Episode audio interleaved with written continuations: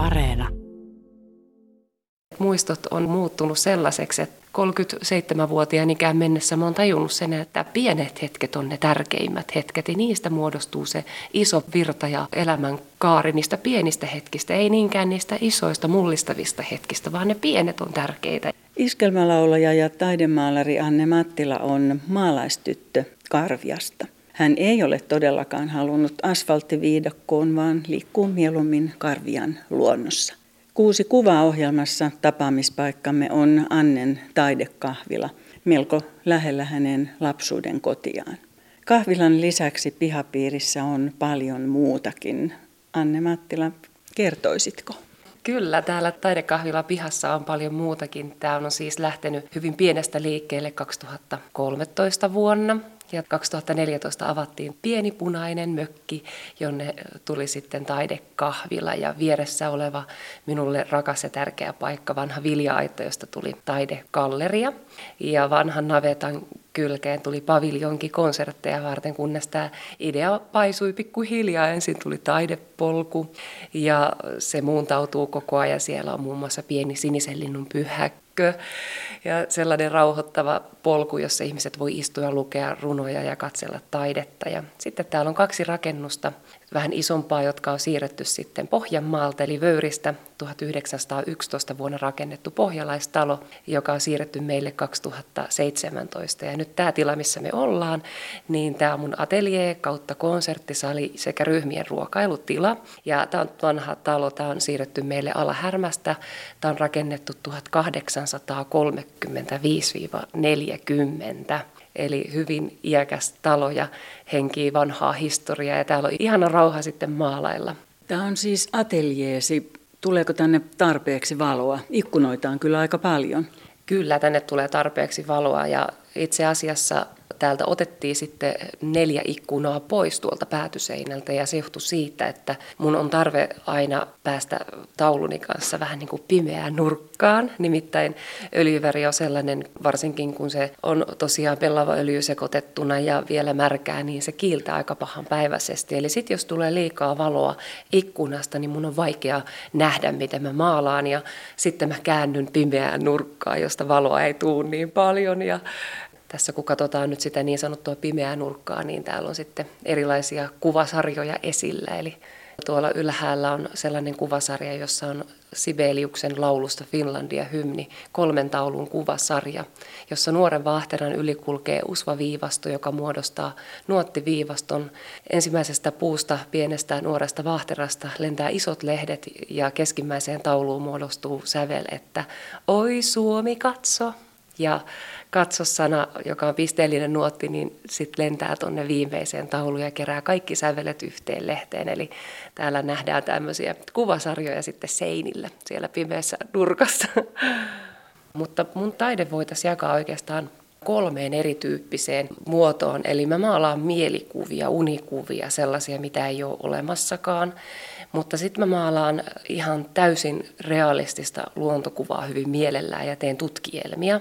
Ja, mutta sitten mä teen myöskin sellaisia, esimerkiksi toi Sibelius-sarja, mistä mä kerron, ja sen alla oleva talvisarja, niin ne on mun mielikuvia, joista mä en ole ottanut mallia lainkaan valokuvista enkä mistään, vaan ne perustuu mun muistikuviin maisemista, eli ne on realistista mielikuvaa.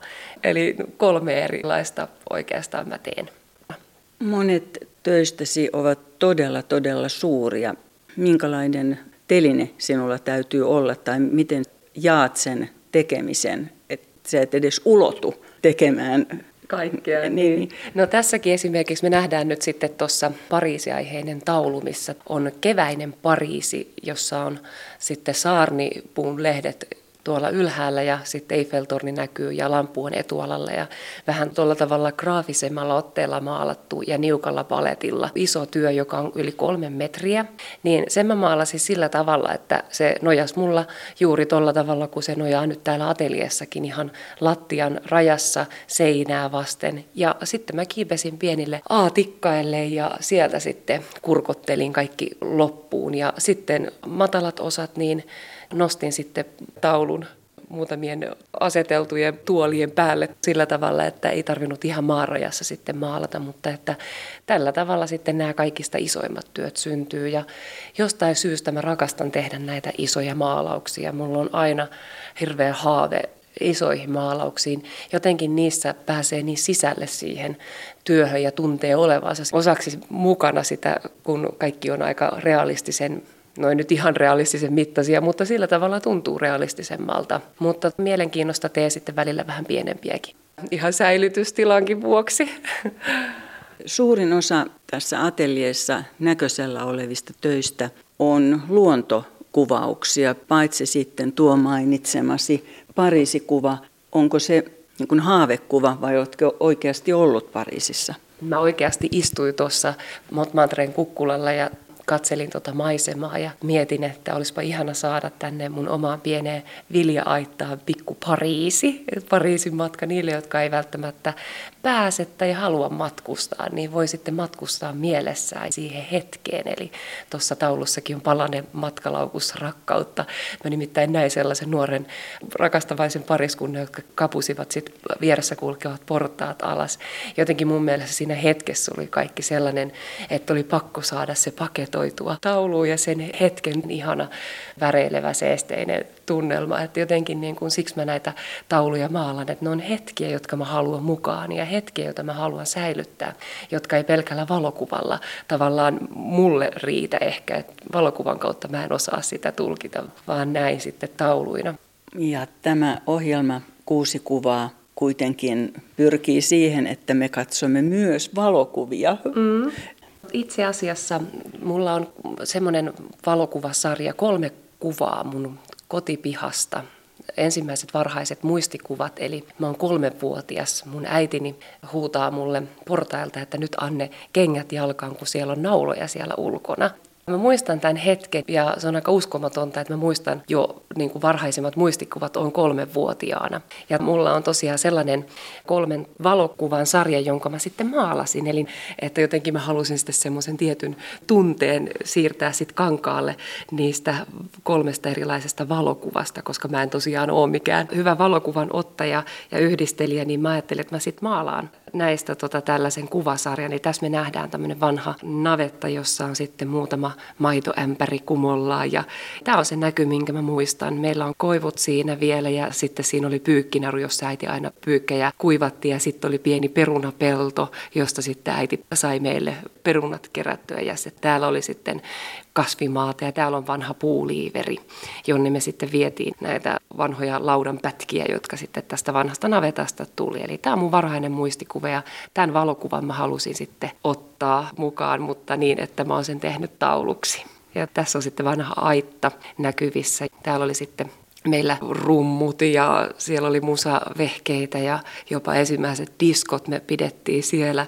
Maalattiin hehkulamput punaisiksi ja sinisiksi ja laitettiin erilaisia lampuja ja kaikki kylän kakarat kutsuttiin koolle ja siellä pidettiin bileet. Eli tähän liittyy paljon muistoja tähän kuvaan ja tähän kotipihapiiriin. Toki tämän jälkeen sitten tämä muuttui, eli tähän tuli uusi navetta. Oletko huomannut, että tämä Annen taidekahvilan ympäristö rakentuu pikkuhiljaa samantapaisista elementeistä? Totta muuten, eli niin kuin tähän tauluun liittyykin sitten mulla sellainen runo ja ajatus, että kun sydän palaa sinne lapsuusmaisemiin, mitä enemmän aika kuluu ja, ja ne vanhat omat muistot, ainakin mun kohdalla, muuttuu mulle tosi arvokkaiksi ja tärkeiksi. Ja mä haluan niitä maalata ja ikuistaa. Ja varmasti luo sellaista ympäristöä tänne, mikä mulla oli turvallinen ja hyvä. Niin Anne, nimesi on Anne Sisko Mattila ja sinä olet sisko monelle ja sinulla on kolme siskoa ja te olette musisoineet yhdessä, levyttäneet, esiintyneet yhdessä, mutta sinulla on myös kolme veljeä, mutta heistä ei puhuta, että onko perhepiirissä tehty semmoinen päätös, että miesväki pysyköön tämän ulkopuolella. No kyllä tavallaan ollaan, että joskus mainitsin nimet ja aloin kertomaan heidänkin elämästään, niin sitten tuli vähän sellaista palautetta, että minä en halua julkisuuteen, että puhu kuule vaan itsestäsi ja näin, että kyllä tavallaan on sellainen, että perheen miesväki haluaa sitten pysytellä poissa julkisuudesta. Sinä olet tosi nuorena aloittanut julkisen laulamisen ja esiintymisen. Oliko se niin, että yhdeksänvuotiaana jo Joo, se oli kriittinen ikä varmaan tuo yhdeksän vuotta mulle nimittäin. Yhdeksänvuotiaana mä innostuin sitten että mun täytyisi päästä vähän julkisesti esiintymään ja laulamaan, että se on mulle tosi rakas harrastus. Ja, ja tässä me nähdäänkin sitten tämä seuraava kuva, minkä mä olen valinnut. Eli mä oon tässä yhdeksänvuotiaana Porin Yyterissä laulukilpailuissa, jossa mä sitten tässä kuvassa pääsin jatkoon. Se oli joku paikallinen kykyjen etsintäkilpailu. Tätä rouvaa, joka tässä vieressä on, niin häntä minä en tunne, mutta hän ilmeisesti sitten piti minusta niin kovasti, että halusi yhteisen kuvan, että olkoon tämä ensimmäinen ensimmäinen fanikuva sitten minusta jostain vähän oudommasta ihmisestä. Ja tuossa takana sitten näkyy Timo Lindström, joka oli Fatserilla sitten töissä, niin hän kovasti oli innostanut minua, että jatka tyttö laulamista, että sinusta saattaa tulla vielä laulaja. Siinä istuu mun äiti takana penkillä. Tässä kuvassa hymysi on leveä onnellinen ja käsi puristaa tiukasti saamasi ruusun varttaa. Toivottavasti siinä ei ollut piikkejä. Ei tainnut olla, mutta että tämä on varmasti se aika kriittinen ikä, koska näyttää, että mä oon pikkunen tyttö, mutta hirveän innokas ja iloinen ja eteenpäin pyrkivä ja haluava. Ja, ja tuota, tässä kohtaa mä olin saanut mun äidiltäni ensimmäiset öljyvärit myöskin, eli yhdeksänvuotiaana.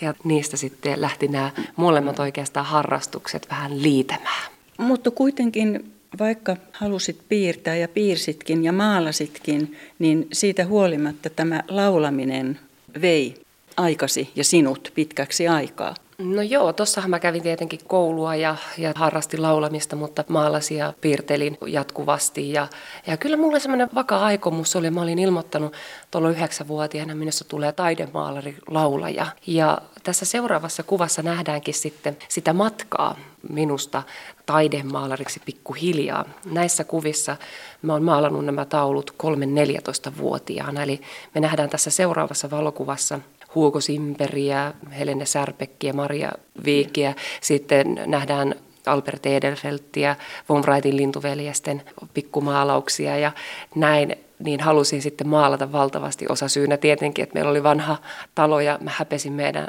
kamalia seiniä ja tuota, mä halusin maalata niin paljon tauluja kuin mahdollista seinät täyteen, että ne seinät peittyisi, niin kehtaa kutsua kavereita kylään. Mutta tässä näkyy sitten tämä mun vakaa aikomus, että minähän aion taidemaalariksi ja ja sitten itse asiassa jonkun taulun sain sitten ihan maalata tilauksestakin jo pikku tyttönä.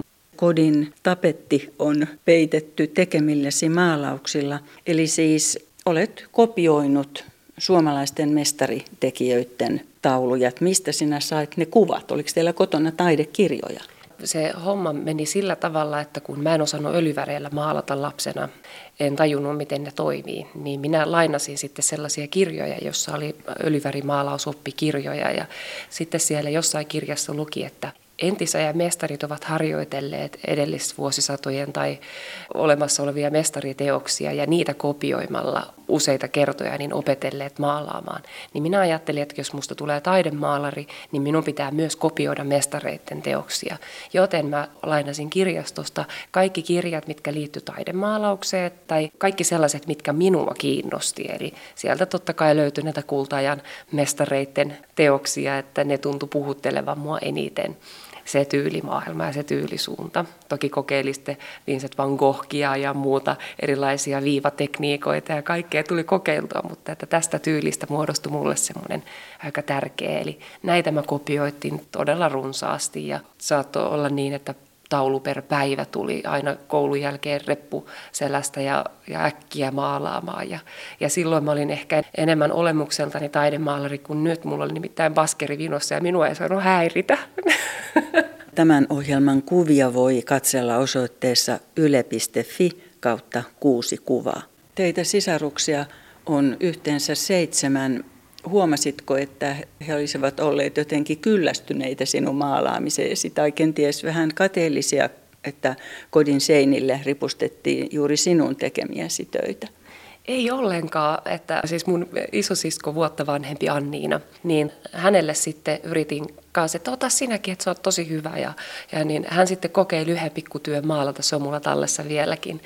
Ja hän sanoi, että tämä on niin kamalaa hommaa, että hän ei tykkää tästä pätkän verta, että maalaa sinä, mutta hän ei välitä. Häntä ei kiinnostanut taide, eikä mun muitakaan sisaruksia kiinnostanut. Totta kai lapsenomainen piirtely, mutta heillä ei ollut minkään näköistä halua. Ja nykyäänkin, jos me valitaan lomamatka tai satutaan lähteen yhdessä johonkin reissuun, käytiin pikkusiskon Annelin kanssa Roomassa ja minä kiertelin kaikki museot päivällä, kaikki taidegalleriakohteet ja sen sellaiset, mutta Annelia ei saanut lähteä mukaan, että nähtiin sitten vasta illalla, että heitä ei taide ole koskaan kiinnostanut, joten semmoista kateellista ilmapiiriä meillä ei ole koskaan perheen kesken ollut ja sitä on aika moni ihmetellyt, että onko totta, että näin on, mutta se on meillä aika ihanaa, että meitä on iso perhe, mutta kaikki kannustaa toisiaan. Ja heistä on valtava ihana apu, että aina jos jotain täälläkin mä oon puuhaillut, niin sitten sisarukset sanoo, että tarviiko apua, että luojan kiitos sellaista kateellista ilmapiiriä meille ei ole ollut koskaan. Mutta sitten se laulupuoli. Aloitit yhdeksänvuotiaana ja jatkoit, osallistuit laulukilpailuihin ja kiersit esiintymässä. Minkälaista ohjelmistoa? Sä oot ollut kuitenkin pieni tyttö, nuori.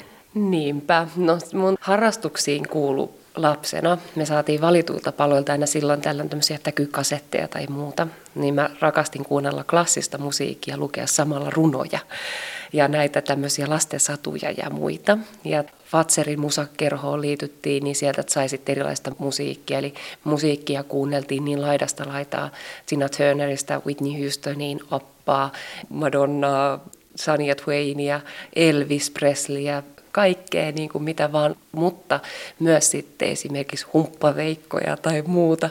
Mun lempilaulu oli lapsena Sinun silmiesi tähden. Musta siinä oli niin ihanaa nostalgiaa, kun Lavi Virta suutelee vastakumppania ja kysyy, että onko vesi lämmintä. Ja mä ajattelin, että Sinun silmiesi tähden se on niin kaunis. Ja sitten kun me mentiin äitin kanssa navetalle ja navetan käytäville kaiku valtavasti. Ja enhän mä ollut koskaan sitten mitään tietenkään jenkkoja tai humppia tai muita kuunnellut koskaan, vaan sitten mä aina kysyin, että mitkä on sellaisia biisejä, mitä mun kannattaisi opetella, jos mä lähden joskus vaikka tanssikeikalle. Ja mun äiti opetti mulle kaiken maailman takaisin paluuhumpat ja poskivalssit ja muut niin kuin todella vanhan ajan kappaleet kappaleet. Et mä osasin paljon ja mä olin hyvin semmoinen päättäväinen pikkutyttö, että mun piti opetella sitten kaikki ulkoa. Ja kun mä pääsin ekan bändin solistiksi, niin ne ihmetteli, että mistä mä voin tietää laulut, jotka on 40-50-luvun iskelmiä. Ja mä sanoin, että äiti on ne opettanut mulle navetassa. ja sitten aina ennen navettareissua tai sitten illalla, kun oli ihania kesäpäiviä, niin me siinä hirvittävillä rikkinäisillä portailla istuttiin ennen kuin sinne vanhaan tupaan mentiin. Ja siinä oli keinutuolikin semmoinen vanha kiikkustuoli oli, niin siinä kissat oli sylissä ja jaloissa ja niitä oli sitten pihakissoja paljon ja äiti otti tuon haitarin käteen ja alkoi soittelemaan ja sitten lauleli meille, että sieltä sitten nämä vanhat laulut ja se musiikki tuli, mutta että, että sitten tämä Vatserin musakerho oli mukava myös ja näin, että sitten siihen musiikkiin pääsi tutustumaan tosi laajalti erilaiseen ja se oli valtava inspiraatio lähde. Mutta että sitten matka kulkikin niin, että me nähdään sitten seuraava valokuva.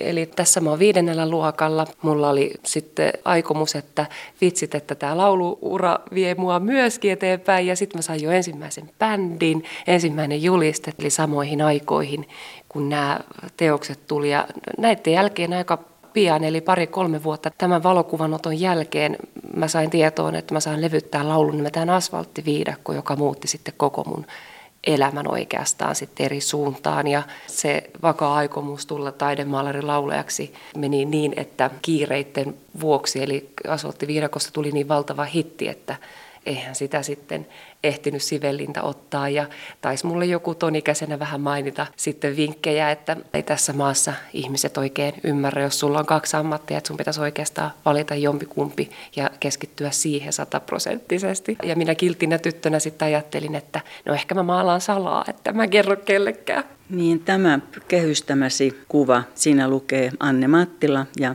kuvan alla on puhelinnumero. Kyllä, mä muistan vieläkin tuon numeron ulkoa, vaikka tuossa se nyt lukeekin, että 0254 41498 ja mä olin itse kirjoittanut tämän. Ja mä kävin esiintymisen toivossa näitä sitten välillä liimailemassa seinään. Mutta tämä kuva on jotenkin liikuttava. Sä olet ihan selvästi vielä varhaisteini, meikkaamaton, mutta korvissa on korut ja kynsissä näkyy punaista hiukan lohkeillutta lakkaa.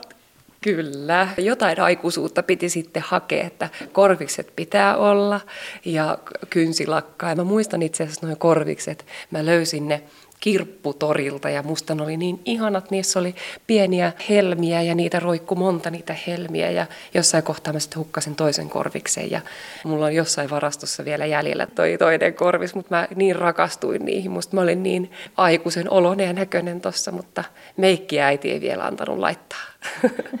Tämän ohjelman kuvia voi katsella osoitteessa yle.fi kautta kuusi kuvaa. Mulla on musiikki ollut ihan tosi tärkeä, että jos mä jotain on maalannut tai piirtänyt tai tehnyt, niin aina on joku musiikki. Mutta se on yleensä ollut aina klassinen musiikki jostain syystä. Se, se on, kun siinä ei ole sanoja ollenkaan, niin mä pääsen itse omaan maailmaan. Ne on mulle niin kuin päässä olevia satukirjoja, että mä pääsen niin kuin sukeltamaan mihin mä haluan, ilman että kukaan sanoilla ohjaa mua minnekään.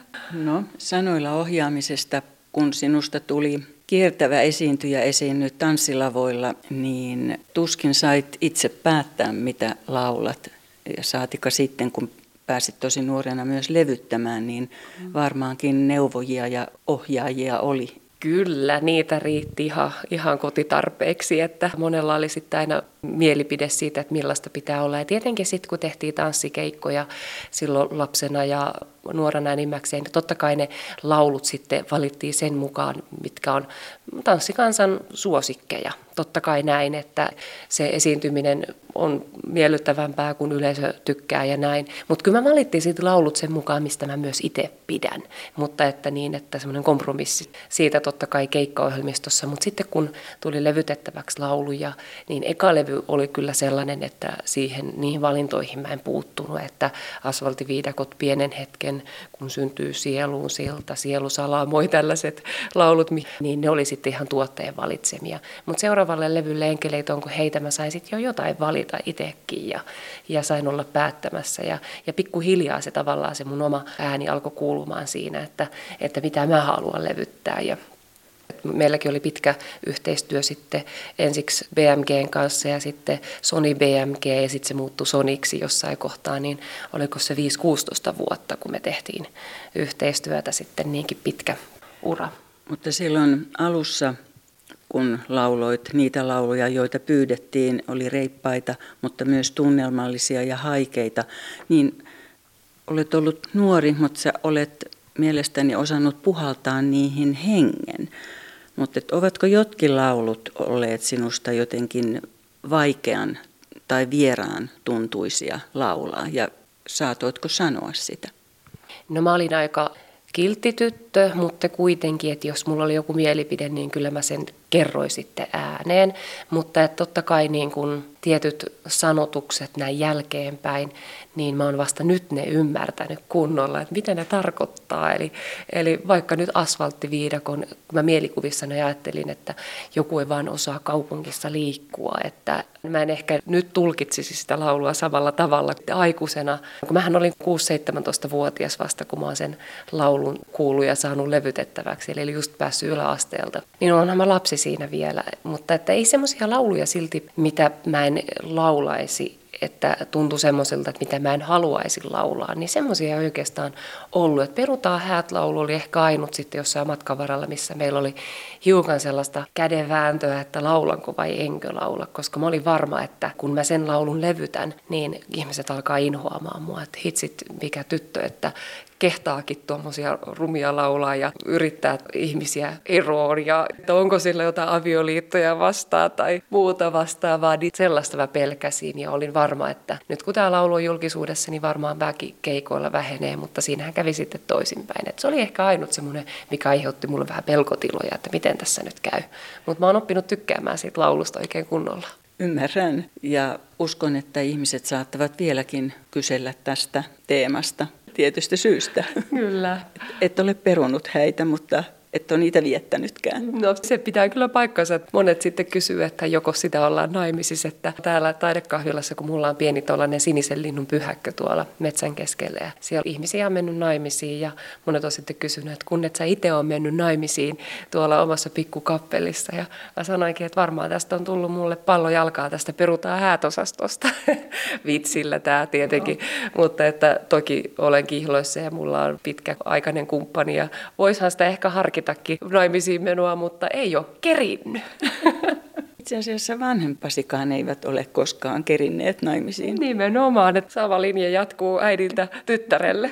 Karviahan on pieni paikkakunta. Aiheuttiko se, tiedätkö, muistatko lapsuudesta, että se olisi aiheuttanut jonkinlaista ihmetystä, että lapsia siunaantui seitsemän, mutta ei tullut avioliittoa? No kyllä, se aiheutti ainakin sitten jossain kohtaa. Mä kuulin, että kyllä oli joku käynyt sitten jopa torumassa, että kyllä tuo naimisiin meno olisi nyt tärkeä juttu äiti sitten sanoi, että kyllä se olisi, mutta nyt täytyy lähteä navetalle ja paljon pyykkiä ja marjat pitäisi poimia, että kun ei tässä on nyt kerinnyt.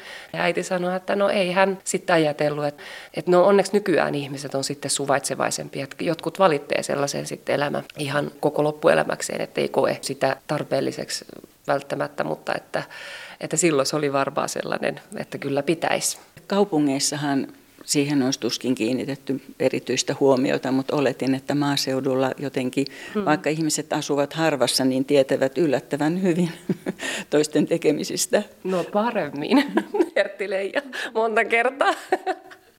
Jos palataan tähän laulamiseen, niin missä vaiheessa rohkaistuit tai halusit ruveta itse tekemään musiikkia, sekä säveltämään että sanoittamaan? No ensimmäinen laulu, minkä mä oon koskaan säveltänyt ja sanottanut, oli sellainen, jonka mä lauloin sitten Karvian palvelutalolla. Kun mä siellä kävin aina silloin tällöin Karvian nuorisopapin kitaristin kanssa esiintymässä ja lauloin sitten heille enimmäkseen kospelia ja näin. Mutta sitten mä ajattelin, että varmaan olisi ihana vanhuksille siellä laulaa joku ihana valssi, joka kertoo sitten rakkaustarinan ja Mä taisin olla 13-vuotias ja mä tein laulun nimeltään Elämäni valssi. Siinä miljoonat ruusut käy tiellä, mutta ne ei aina suo onnea. Ja se on hyvin tällainen kansallisromanttinen valssikappale, minkä mä sitten heille sävelsin. Ja siitä eteenpäin alkoi sitten syntyä lauluja pikkuhiljaa ja, ja niitä tuli pöytälaatikkoon paljonkin ja runoja ja sanotuksia ja, ja sävellyksiä ja muuta, kunnes me sitten jossain kohtaa mä uskaisin niitä levyyhtiöille tuoda, että mä oon pikkusen tällaisiakin tehnyt. Ja sitten niitä alkoi ilmestyä mun levyille aina muutamia silloin tällöin ja mulla on myös pseudonyymi, jolla mä teen sitten myöskin musiikkia.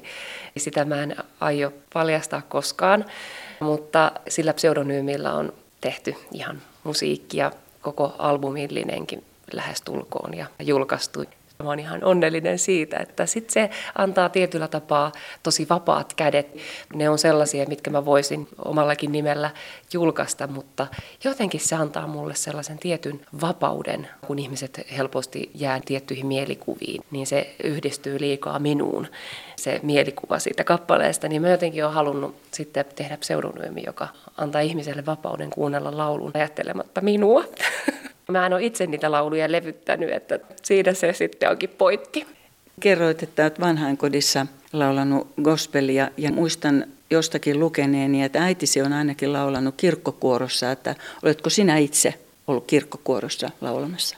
Mä en ole ollut kirkkokuorossa, mutta nuorisokuorossa lauloi sitten toista ääntä samankaltaisesti kuin äitini, eli kun meillä on tämmöinen alttoääni. Mutta että mä rakastin lähteä äitin mukaan sinne kirkkokuoroharjoituksiin. Ja se oli niin kuin olisi ulkomaille lähtenyt lomamatkalle, kun pääsi äidin kanssa joko polkupyörällä tai autolla sitten kirkonkylään ja sitten siellä oli rolssi, jossa mä sitten uskaltauduin käydä. Ja sitten mä hiippailin sinne seurakuntatalolle kuuntelemaan. Ja se oli mun mulle tällainen lomamatka. Ja sitten kirkot oli ihania, kun niissä sitten jotenkin mä alhaalla istuin ja kuuntelin. Ja mä olin vähän tämmöinen hassu lapsi, että nämä oli mun niinku semmoisia ihania lomahetkiä. Ja näistä mä pidin kovasti. Karvian kirkko on tosi tärkeä. Se on mun rippikirkko. Se on ihana hirsirakenteinen ja mahtava akustiikka ja, ja siellä on sitten kaikki lapsuuden tapahtumat koettu. Aika monet iskelmälaulajat ovat ottaneet tavakseen konsertoida esimerkiksi joulun aikaan kirkoissa. Oletko sinä täällä kotikirkossasi jouluna esiintynyt?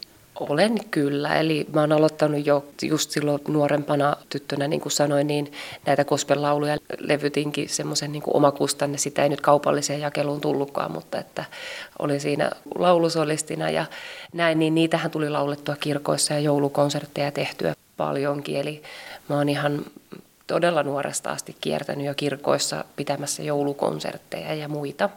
Ja Karvian kirkossa useampaankin otteeseen ja näin. Onko mitään musiikin lajia, jota vierastat, joko niin, että et välitä kuunnella tai et haluaisi edes laulaa? Mä oon todella kaikkiruokainen musan suhteen, eli mulle niin kuin harmonia, melodia ja sen rytmi ja teksti ja se, että se on niin kuin tärkeintä, eli mä poimin aina joka musasta jotain kaunista. Mutta että kyllä se täytyy sanoa, että kun mun soittolistaa, jos mä kuuntelen maalatessa tai kotona muuten, sieltä ehkä se räppimusa edelleen puuttuu. Mulle niin tärkeä on se, että siinä laulussa on melodia. Ja sitten ehkä semmoinen tosi raskas heavy-musiikki, niin ei ole mun juttu. Anne Mattila, olenko ymmärtänyt oikein, että olet oikeastaan piirtänyt ja maalannut aina ja laulanut aina, mutta että sinulla ei ole kummankaan alan koulutusta? Ei ole. Eli yläasteelta kun mä lähdin, niin mun oli vakaa aikomus, että mä pyrkisin taidekouluun tai sitten jos musta ei tule laulajaa tai taidemaalaria, niin minä ajattelin, että minä jatkan meidän kotitilaa ja ryhdyn sitten emännäksi siihen. Sitten tämmöinen ajatus mulla oli, että voisi sitäkin harkita. Eli me harkittiin sitä pitkään, koska mä niin rakastin olla kotona ja mulle ne kotijuuret oli niin tärkeitä ja tykkäsin siitä semmoisesta tietystä arjesta, mitä se toi tullessaan. Mutta että että en, en sitten saanut kumpaakaan koulutusta, mutta että mä sitten otin kaikki selvää taidemaalaukseen liittyen niin kirjoista.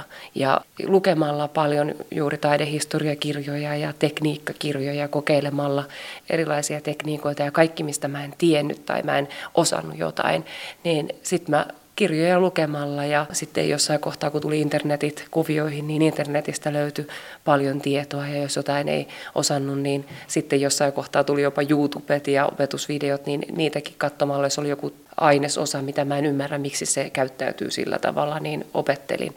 Mutta tavallaan mä koen sen itselleni varsinkin taidepuolella se, että joku käy taidekoulun, niin se on semmoinen oikopolku, tai sitä nyt noinkaan voi sanoa oikopoluksi, mutta että se on helpompi sitten, kun se tieto annetaan sulle niin kuin se kuuluu, mutta että mä ehkä tein se sillä vaikeamman kautta, että mä joudun kaikki kaivamaan itse. Mutta mä koen sen niin kuin itselleni jollakin tasolla vahvuudeksi, koska mä niin kuin löysin sen, mitä mä haluan tehdä ja minkä tyyppistä mä haluan tehdä. Mikään ei päässyt vaikuttamaan mun mieleeni siinä, mun mielipiteisiin tai ajatuksiin. Mä en tiedä, onko se hyvä vai huono, mutta mä koen, että mun kohdalla se oli parempi, että mä teen sen sitten kantapään kautta ja siitä tulee mahdollisimman omaperäistä ja mun näköistä siitä jutusta, kun ei ole sitten siinä välissä, että teen näin tai teen noin. Mä en tiedä, miten taidekoulussa sitten millaiset metodit siellä on, mutta että musta itsestä tuntui siltä, että mun oli helpompi ehkä tämä tie.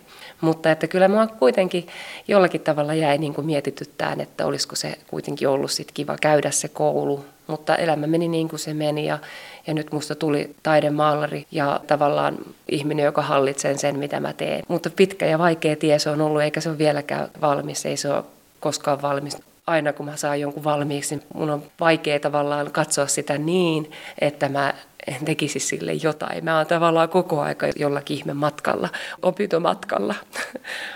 Että en mä edes ajattele, että tämä mun opinpolku on vielä tietenkään valmis, mutta tee musiikki ihan samalla tavalla, että mä kävin pianotunneilla vähän teoriatunneilla lapsena, mutta kun meillä ei ollut pianoa, meillä oli joku ihan hirveä vanha harmoni, jonka isä oli hankkinut jostain, mikä olisi täytynyt varmaan polttaa mieluummin. Se oli kaksi-kolme kerroksinen semmoinen, missä oli ihme vedettäviä juttuja ja sitten nappuloita, mistä sai harmonikan ääniä ja aivan kauhean. Mä yritin sillä sitten mukaan harjoitella, mutta eihän siitä mitään tullut, niin mulle jäi pianotullit varmaan myös senkin takia, että ei ollut sit kotona sellaista välinettä, millä sai harjoitella.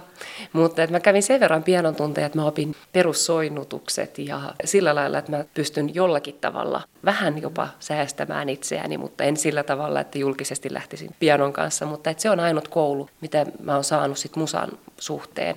Ja yhden kerran mä oon ollut laulutunnilla. Mulla oli semmoinen ajatus, että mä haluan tehdä se mahdollisimman luonnollisesti, että kun se tuntui hyvältä kurkussa ja mä en halunnut ehkä oppia laulamaan kauhean korkealta, vaan mä rakastin itse kuunnella alttoääniä ja matalalta laulavia ihmisiä. Niin että jotenkin kun ääni on nyt kestänyt nämä vuodet tähänkin saakka ja edelleen kestää, niin mä oon kokenut, että sekin on ollut jotenkin parempi sitten, kun mä haluan laulaa luonnollisesti ja omalla tyylilläni, niin sitten se ehkä se kouluttamattomuus oli mulle sit siinä mielessä parempi tie omasta mielestäni, mutta mä en missään nimessä sitä arvostele, että koulutus olisi huono, mutta mä puhun vaan niin omakohtaisista kokemusta, että mä haluan mahdollisimman paljon vaan niin kuin tehdä ne asiat, niin kuin miltä musta tuntuu hyvältä, että onko se sitten jotain jääräpäisyyttä, olla liian lähellä Pohjanmaata.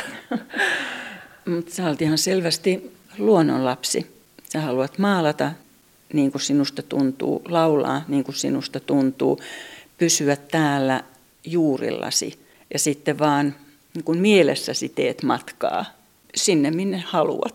Hyvin oivallettu ja analysoitu. Kyllä se näin on, että kun mun elämä on nykyään tällaista aika seesteistä ja rauhallista, toki mä keikkailen edelleen, ja, mutta mä teen enemmän sillä tavalla periodiluontoisesti ja paljon paljon vähemmän. Niin jotenkin nyt kun mä oon niin sanotusti maadottautunut tänne ja juurtunut omiin maisemiin ja tähän rauhaan, niin on niin ihana kun kuulee itteensä paremmin ja sitten on ihana toteuttaa niitä asioita sillä tavalla, kuin hyvältä tuntuu. Ja sen mä oon huomannut, että kaikki ne asiat, mitkä on musta tuntunut hyvältä, niin ne asiat onnistuu. Mutta ne asiat, mitkä mulle on joku muu kertonut, että mun pitäisi olla sellainen tai tällainen, ja mä oon yrittänyt tehdä kaikkeni ollakseni jonkun muun toiveiden mukainen, niin mä oon huomannut, että kaikki ne asiat on epäonnistunut tai niistä ei vaan tullut mitään ne ei vaan toimi ja siksi mä oon niin kuin päättänyt sen, että kun tämä on mun elämäni ja mun maailmani ja me synnytään yksi ja lähdetään yksi ja se matka, mitä me täällä ollaan, niin täytyy olla mahdollisimman onnellinen ja, ja se on ehkä se pointti. Ja mä rakastan tehdä muutkin ihmiset onnelliseksi. Mä oon huomannut, että sitten on ihana tunne, kun saa auttaa muitakin, niin ne onnistuu ne asiat silloin, kun ne tuntuu hyvältä. Sinulle tärkeitä asioita kuvan ja äänen lisäksi ovat myös sanat. Olet tehnyt laulun sanoja, kirjoitatko aforismeja tai runoja muutenkin? Näiden taulujen hetkistä mä oon aina kirjoittanut jonkun sen hetken, milloin mä oon valinnut sen aiheen, mitä mä maalaan, niin siitä hetkestä mulla on joku tietty fiilis tullut tai joku ajatus, mitä mä haluan kertoa sillä taululla, niin sen mä kirjoitan runoksi tai tämmöiseksi mietelauseksi. Ne voi olla ajatelmia ja pätkiä, eli näyttely, jonka mä tein Kiitos elämä. Niin mä tein sellaisen taulusarjan siihen, joka vie mun mielikuviin ja semmoisiin paikkoihin, mitä mä oon voinut joskus nähdä ohikiitävissä hetkissä, paikoissa, missä mä oon kulkenut, TV-ohjelmissa, elokuvissa tai jossain, mikä on pistänyt mut niin kuin hengästymään kauneudellaan, mutta ne on pelkästään mielikuvien perusteella syntyneitä juttuja niin mä tein yhden sellaisen esimerkiksi runon, minkä mä voisin itse asiassa kertoakin tässä. Tässä on taulu. Mä näytän nyt sulle tällaista kirjaa, jossa on tällainen kiitoselämä maalaus. Tämä on tämmöinen lila vihervoittoinen taulu ylipäätään. Täältä metsän siimeksestä tulee valo. Ja tässä on semmoinen hetki, joka on semmoinen muisto.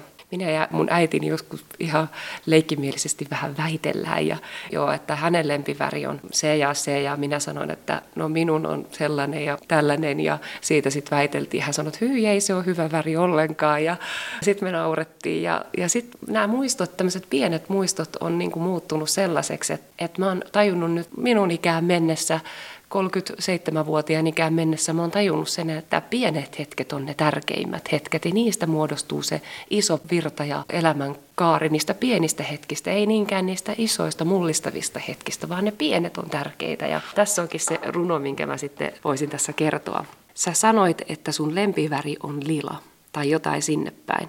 Niin, ja jos vähän ruskeaa, niin on myös kiva. Mä sanoin siihen, että ai, mun lempiväri on vihreä. Me molemmat naurettiin. Sanoin, että ollaan me sittenkin vähän erilaisia. Se oli niin pieni hetki kauan sitten, silti vieläkin muistan sen. Pieni hetki, mutta muistan sen. Meillä oli jotain, joka kantaa edelleen. Kun muistelen sitä hetkeä, tunnen kuinka sydämessämme nauretaan. Vaikka se oli ihan pieni juttu, mutta niistä saisin vaikka kirjan. Nyt tiedän, että pienet jutut ovat parhaita. Ja niistä syntyi kirja. Pienistä jutuista ja pienistä puroista.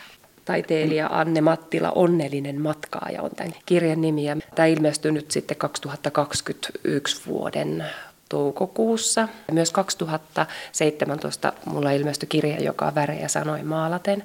Nämä on sitten mun omakustannekirjoja ja, ja tässä mä halusin sitten niin sanotusti pitää langat omissa käsissä. Tämän ohjelman kuvia voi katsella osoitteessa yle.fi kautta kuusi kuvaa. Anne Mattila, vaikutat yleensä aurinkoiselta, mutta kun katselee taulujasi, näitä luontokuvia, niin ne ovat jotenkin hiljaisempia, semmoista luonnon puhetta. Ikään kuin sä olisit etäännyttänyt itsesi niiden ulkopuolelle, vaikka oletkin niiden luoja. Minkä luonteisena pidät itseäsi? Mä oon hyvin valoisa, avoin ja koen olevani todella hyvä sydäminen, vähän liiankin joskus. Ja se kääntyy välillä mulle niin kuin taakaksikin olla niin kiltti. Eli mä hirveän herkästi mietin, että enhän mä vaan loukannut ketään. Että mun luonteessa ne hyvyydet on ehkä mulle joskus pahitteeksikin. Mutta mä oon semmoinen ihminen, joka haluaa mietiskellä paljon kuitenkin, vaikka mä oon puhelias.